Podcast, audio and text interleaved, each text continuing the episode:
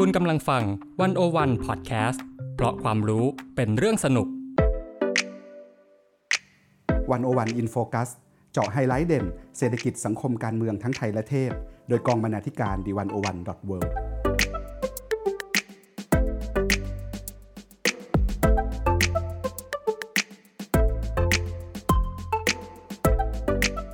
วัสดีค่ะ One O One In Focus สัปดาห์นี้ คุณผู้ฟังอยู่กับเค้กอินแก้วโอพานุคอกุลค่ะ กองบรรณาธิการดิวันโอวันดอทเวและบิ่มค่ะ พิชากรเรืองเดชาวิวัฒน์นักวิจัยจากวันโอวันพับ Public Policy Think Tank ค่ะ ค่ะสำหรับเรื่องที่เราจะมาชวนคุณผู้ฟังคุยกันวันนี้นะคะ เป็นเรื่องเกี่ยวกับงบสงเคราะห์เด็กไทยค่ะ ซึ่งงบประมาณตัวนี้อาจจะไม่ได้เป็นงบที่ดูแลเด็กโดยทั่ว ๆ ไปทั้งหมดนะคะ แต่ว่าเป็นงบประมาณที่ใช้ดูแลเด็กในสถานรองรับค่ะ ก็เลยจะมาชวนบิ่มซึ่งเป็นเจ้าของผลงานที่ชื่อว่างบสงเคราะห์เด็กไทยไม่ไหวไม่พอไปต่อไม่ได้มาคุยกันว่า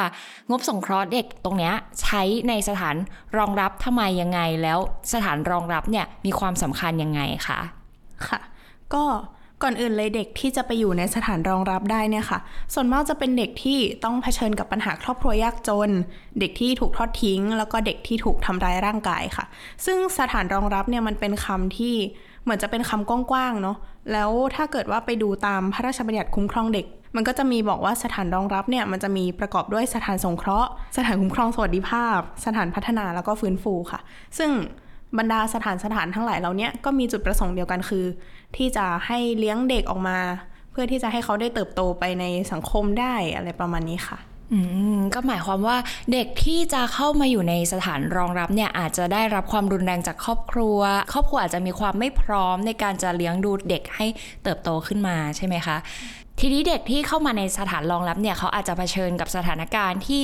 กระทบต่อสุขภาพร่างกายจิตใจเขาเข้ามาก็ต้องได้รับการดูแลอาจจะเป็นพิเศษกว่าเด็กโดยทั่วๆไป ก็ต้องใช้งบประมาณในการดูแลใช่ไหมคะ แต่สิ่งที่บิ่มเจอจาก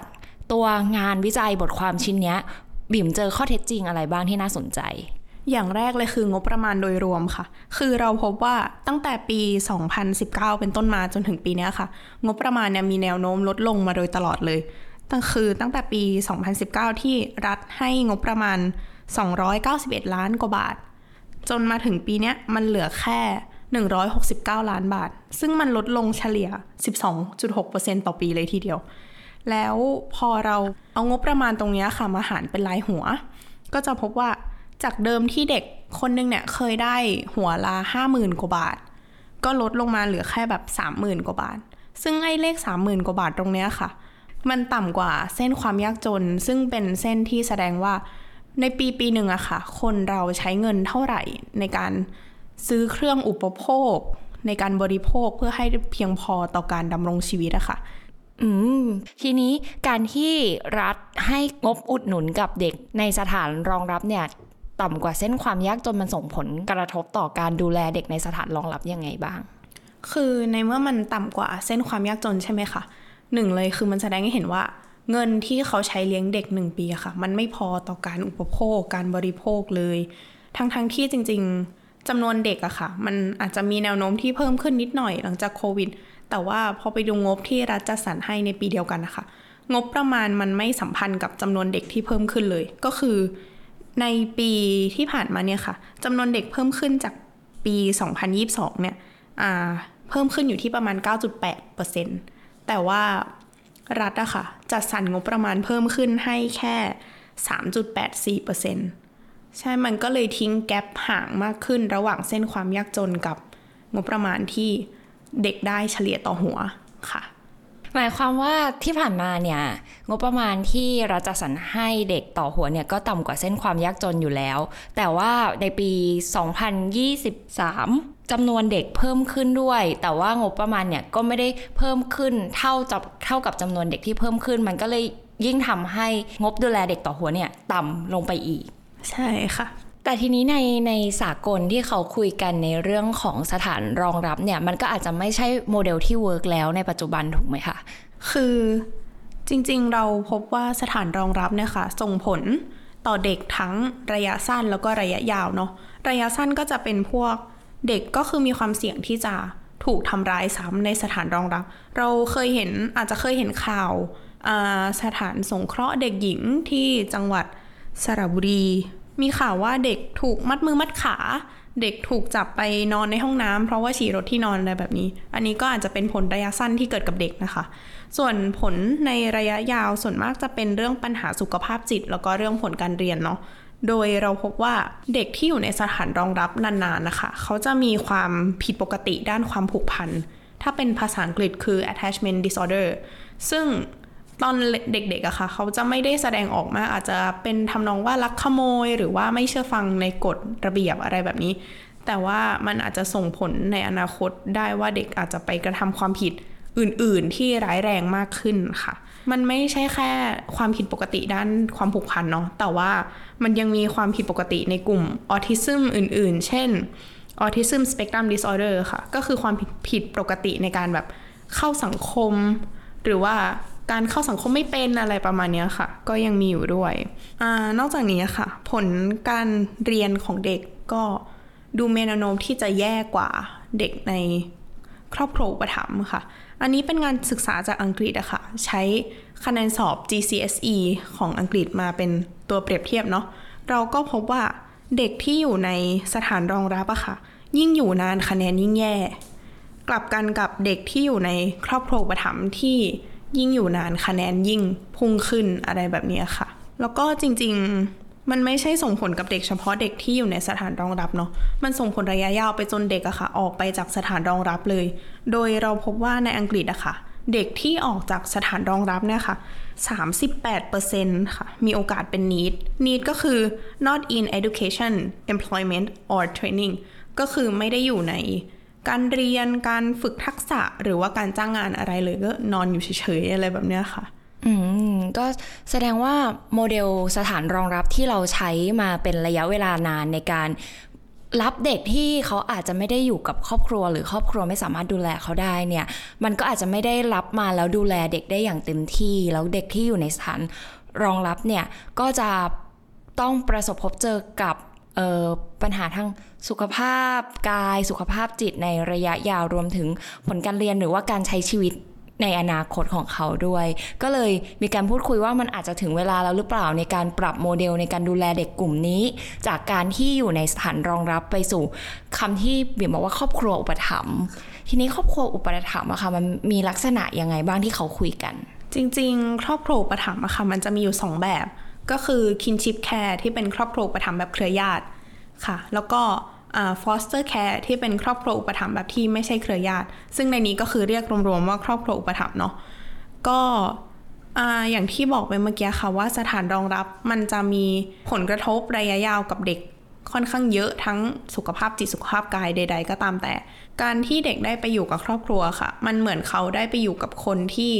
ต่างเจเนอเรชันต่างช่วงวัยเขาได้เข้าสังคมมากขึ้นจากการที่ครอบครัวพาเขาไปเข้าสังคม อะไรแบบนี้ค่ะ มันก็เลยทำให้เด็กเนี่ยอาจจะมีความเสี่ยงที่จะเป็นแบบ attachment disorder หรือว่า autism spectrum disorder น้อยกว่าค่ะหมายถึงว่าเขาได้มีปฏิสัมพันธ์กับมนุษย์จริง ๆ ในหลายช่วงวัยที่มีวิธีการมีความคิด มีประสบการณ์แตกต่างกัน ได้พูดคุยได้ทำกิจกรรมร่วมกันอย่างเงี้ย มันก็จะทำให้เขามีความเสี่ยงน้อยกว่า ที่จะมีความผิดปกติทางด้านความสัมพันธ์ ต่างจากเด็กที่อยู่ในสถานรองรับแล้วแนวทางในการ ดูแลอาจจะไม่ทั่วถึง หรือว่าเราอาจจะใช้คำง่าย ๆ ว่าแบบอาจจะขาดความอบอุ่นอะไรอย่างนี้ไหมคะทำนองนั้นก็ได้ค่ะ เพราะว่าในสถานรองรับเนี่ยค่ะ ไม่ใช่เด็กหนึ่งคนอยู่กับผู้ใหญ่หลายคน แต่เป็นเด็กหลายคนนะคะ อยู่กับผู้ใหญ่หนึ่งคน ซึ่ง เราก็ยังไม่ค่อยแน่ใจว่าเออเด็กกี่คนต่อผู้ดูแลหนึ่งคน แต่ว่ามันทำให้เห็นว่าผู้ดูแลบางทีก็อาจจะเข้าไม่ถึงตัวเด็ก หรือว่าไม่สามารถมานั่งว่ากล่าวตักเตือนได้รายคนเหมือนที่อยู่ในครอบครัวค่ะ คือถ้าอยู่ในครอบครัวเนี่ยเราก็จะเห็นพฤติกรรมเด็กมากกว่า เราจะรู้ว่าเขามีพฤติกรรมที่อะไรบ้างที่ต้องแก้ไขแล้ว จะทำยังไงให้เด็กอยู่ในสังคมได้ ซึ่งครอบครัวประถมเนี่ยค่ะ ต้องบอกก่อนว่า มันไม่เหมือนการรับอุปการะเป็นบุตรบุญธรรม การรับอุปการะเป็นบุตรบุญธรรมเนี่ยมันคือการให้เด็กเนี่ยมาเป็นลูกในทางกฎหมายระยะยาว จนกว่าจะแบบไปยกเลิกการเป็นบุตรบุญธรรม แต่ถ้ารับอุปการะเนี่ยค่ะในไทยอะก็คือจะอยู่ได้ถึงอายุ 18 แล้วก็จะให้เด็กเนี่ยออกไปใช้ชีวิตได้แล้วอะไรประมาณนี้ค่ะ อืม ทีนี้ครอบครัวอุปถัมภ์อย่างเงี้ยค่ะ การที่เขาจะรับเด็กคนหนึ่งมาอุปถัมภ์อะมันเป็นยังไงอะคะหรือว่าที่บอกว่ามันมีแบบที่เป็นญาติและไม่ใช่ญาติอ่าคือถ้ารับเป็นครอบครัวอุปถัมภ์ใช่ไหมคะมันจะไม่มีวิธีการทางอินเทอร์เน็ต ส่วนมากจะเป็นการที่เดินเข้าไปหาพอมหรือว่าหน่วยงานที่มีเด็กอยู่ เช่น สถานสงเคราะห์ สถานรองรับหรือแม้แต่บ้านพักเด็กที่เราไม่ได้พูดถึงในนี้มาก่อนเนาะก็ไป ดำเนินการกับเขาว่า เราถูกชะตาเด็กคนนี้ เราอยากเป็นครอบครัวอุปถัมภ์เขาอะไรประมาณนั้นค่ะพมก็จะดำเนินการให้ ซึ่งจริง ๆพมเนี่ยก็มีการทำความร่วมมือกับองค์กรอื่นๆเนาะเช่นพวก Care for Children หรือว่า UNICEF เองที่แบบพยายามทำให้เด็กออกจากสถานรองรับให้ได้มากที่สุดค่ะ แต่ว่าก็ยังถือว่าน้อยใช่ไหมคะในประเทศไทยในการที่เป็นครอบครัวอุปถัมภ์หรือว่าการที่รัฐจะสนับสนุนการ พิ่มขึ้นของครอบครัวอุปถัมตรงนี้ ค่ะ ถ้าดูในเชิงงบประมาณก็ถือว่าน้อยเลยค่ะ เพราะว่าจากที่เห็นว่างบประมาณ 5 ปีที่ผ่านมาเนี่ย มันไม่ได้ขยับขึ้นลงอะไรเลย คือมันคงที่ตลอดทั้งทั้งที่ รัฐเองก็เป็นคนออกปากว่า เราจะผลักดันเด็กให้อยู่ในครอบครัวให้ได้มากที่สุดอะไรแบบนี้ค่ะ แล้วพอไปดูเงินอุดหนุนรายเดือนของเด็กที่ให้กับครอบครัวอุปถัมเนี่ยค่ะ จริง ๆ เงินอุดหนุนรายเดือนเนี่ยมันเป็นเงินอุดหนุนสำหรับครอบครัวอุปถัมที่ยากจนด้วย ก็คือต้องพิสูจน์ความจนก่อนถึงจะได้ แล้วจำนวนเงินที่รัฐให้ครอบครัวอุปถัมเนี่ยค่ะ มันก็ไม่เพียงพอต่อการดำรงชีวิตเนาะไม่ว่าจะคำนวณโดยวิธีคำนวณแบบเพื่อให้มีเงินพอกินพอใช้อย่างมีศักดิ์ศรีหรือว่าจะเป็นวิธีการคำนวณแบบงานวิจัยของอาจารย์สมชัยจิตสุชนว่าเลี้ยงเด็ก เล็กหนึ่งคนใช้เงินเท่าไหร่ก็คือไม่พอทั้งคู่ค่ะ โดยเราพบว่าระเบียบของกรมกิจการเด็กและเยาวชนปี 2015 เนี่ยค่ะ ให้เงินช่วยเหลือสูงสุดได้ 2,000 บาทต่อคนต่อเดือน แต่พอเราไปดูไม่ว่าจะเป็นค่าจ้างเพื่อชีวิตหรือว่าเงินที่ใช้เลี้ยงดูเด็กแรกเกิดว่าใช้เงินเท่าไหร่ ก็คืออย่างค่าจ้างเพื่อชีวิตเนี่ยค่ะ จะใช้เงิน 3,304 บาทต่อเดือน พื่อที่จะเลี้ยงเด็กหนึ่งคน หรือถ้าเป็นเด็กแรกเกิดก็จะใช้เงิน 3,373 บาทต่อเดือน เพื่อจะเลี้ยงเด็กหนึ่งคนค่ะ ก็จะเห็นว่ามันไม่พอทั้งคู่ ก็คือรัฐให้ประมาณ 2,000 บาทส่วน ค่าจ้างเพื่อชีวิตเนี่ยที่จะสามารถดูแลเด็กหนึ่งคนให้เติบโตอย่างมีคุณภาพเนี่ยอยู่ที่ 3,300 บาทส่วนต่างก็จะประมาณ 1,300 บาทต่อเดือน ใช่ค่ะอืมก็ตรงนี้ก็กลายเป็นภาระของครอบครัวที่จะมารับอุปถัมภ์ก็เลยไม่เกิดแรงจูงใจในการที่เขาจะอยากรับเด็กมาอุปถัมภ์อย่างนี้ใช่ไหมคะใช่ค่ะแต่ทีนี้จริงๆ แล้วภาครัฐเนี่ยก็อยากจะไปในแนวทางของการ ลดจำนวนเด็กในสถานรองรับ แล้วก็ให้เด็กมาอยู่ในลักษณะของครอบครัวอุปถัมภ์มากกว่า เพราะว่าจะเป็นผลดีกับเด็กมากกว่าใช่ไหมคะ แต่ว่าแนวโน้มที่เกิดขึ้นในรัฐไทยเนี่ย มันดูจะยังไม่เป็นอย่างนั้นหรือเปล่า จะว่าแบบนั้นก็ใช่ค่ะ เพราะว่าจากที่เคยศึกษามาค่ะ เราพบว่าอ่าเด็กในสถานรองรับที่ได้ไปอยู่กับครอบครัวอุปถัมภ์เนี่ยค่ะ จะมีแค่ประมาณ 1 คนต่อ 25 คน แล้วจริงๆอะค่ะ เด็กที่ทั้งไปอยู่ในครอบครัวอุปถัมภ์แล้วก็สถานรองรับเนี่ย อย่างที่พี่เค้กบอกเนาะว่าเขาเป็นเด็กที่ถูกทำร้าย ถูกทารุณมาก่อน แล้วก็เป็นเด็กที่ต้องการอะไรพิเศษพิเศษมากกว่าเด็กคนอื่น แต่งบประมาณที่รัฐให้เนี่ยค่ะ มันเห็นเลยว่ามันไม่พอไม่ว่าจะเป็นเด็กที่อยู่ทั้งในสถานรองรับเอง หรือว่าเด็กในครอบครัวอุปถัมภ์อะค่ะ การที่รัฐเขาจะสรรเงินแบบนี้มันทำให้ทั้งสถานรองรับทั้งครอบครัวอุปถัมภ์ ต้องหันไปพึ่งเอกชนมากกว่าทางทางๆที่จริง ๆ แล้วว่าอะไรแบบนี้มันควรจะเป็นสวัสดิการของรัฐที่จัดสรรให้กับเด็กอืมหันไปพึ่งเอกชนอย่างเช่นเป็นการรับบริจาคอะไรเงี้ยค่ะอืมจะเห็นอยู่เรื่อย ๆ เนาะมีการบริจาคเงินบริจาคสิ่งของให้กับเด็กในสถานสงเคราะห์ ก็มีอะไรแบบนี้อยู่เรื่อยๆอะค่ะ สถานสงเคราะห์เองก็ต้องเปิดรับบริจาคด้วยเพราะว่าอย่างที่เห็นว่าเงินที่เขาให้ยังไม่พอ จริง ๆ FYI เงินที่เอามาคำนวณตรงเนี้ยค่ะ ไม่ได้ไม่ได้ตัดเงินเดือนของบุคลากรในนั้นออก ไม่ได้ตัดแบบเบี้ยประชุมเบี้ยก่อสร้างอะไรออกเลยคือ เราคำนวณจำนวนเงินแม็กซิมัมที่สุดที่เขาได้มาแล้วมาหารด้วยจำนวนเด็กจำนวนเด็ก ใช่ หมายความว่าในความเป็นจริงแล้ว เงินที่ถึงตัวเด็กจริง ๆ ก็อาจจะน้อยกว่านั้นอีก ใช่ค่ะ แล้วอย่างนี้ไม่แน่ใจว่ามีข้อมูลไหมแต่ถามเผื่อว่าอย่างครอบครัวที่ตอนแรกเขาตัดสินใจรับอุปถัมภ์ไปแล้ว เออพิจารณาแล้วแหละคิดว่าเลี้ยงดูเด็กคนหนึ่งได้ แต่ว่าพอเลี้ยงดูไปดูมาแล้ว งบประมาณที่รัฐให้ก็ไม่ได้มากพออย่างเงี้ยมันมีปัญหาต่อครอบครัวและเด็กในที่รับอุปถัมภ์ในระยะยาวไหมคะจริง ๆ ก็มีค่ะอ่า ที่อ่านเจอคือจากงานวิจัยของอเมริกาค่ะเขาก็จะบอกว่า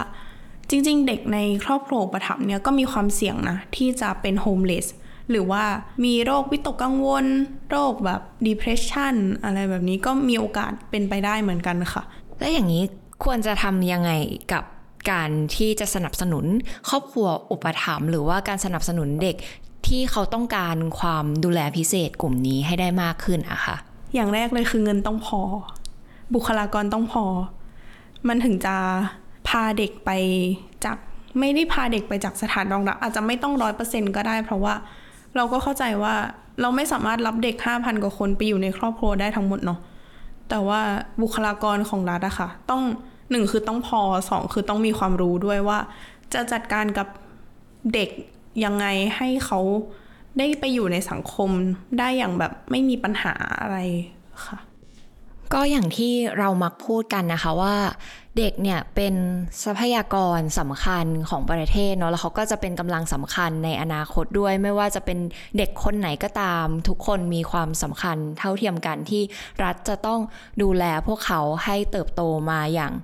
มีคุณภาพชีวิตที่ดี ไม่ว่าเขาจะอยู่ในสถานรองรับ หรือว่าอยู่ในครอบครัวอุปถัมภ์ซึ่งตรงเนี้ยก็เห็นแล้วว่าจากข้อมูลงานวิจัยของปิ่มก็เห็นว่า เงินที่รัฐอุดหนุนเด็กรายหัวนั้นไม่เพียงพอ แล้วก็ไม่สามารถทำให้เด็กที่เขาอาจจะประสบกับความรุนแรง หรือว่าจำเป็นจะต้องอยู่ในสถานรองรับและครอบครัวอุปถัมภ์เนี่ยสามารถเติบโตขึ้นมา อย่างมีคุณภาพได้จริง ๆ ได้มีคุณภาพชีวิตที่ดีเพียงพอจริง ๆ ก็อย่างที่ปิ่มบอกว่าสิ่งนี้ก็ต้องแก้โดยการที่ งบประมาณต้องพอแล้วก็บุคลากรในการดูแลเด็กจะต้องพอค่ะ ก็อยากจะชวนทุกคนนะคะ ไปอ่านงานวิจัยเต็มตัวบทความชิ้นนี้นะคะ ได้ที่ d101.world ค่ะ ชื่อบทความว่างบสงเคราะห์เด็กไทยไม่ไหวไม่พอไปต่อไม่ได้นะคะ แล้วก็ ทุกคนสามารถติดตาม101 in focus ได้ทุกสัปดาห์ที่ d101.world เช่นกันค่ะ วันนี้เค้กนะคะ แล้วก็ปิ่มก็ขอลาทุกคนไปก่อนค่ะ สวัสดีค่ะ สวัสดีค่ะ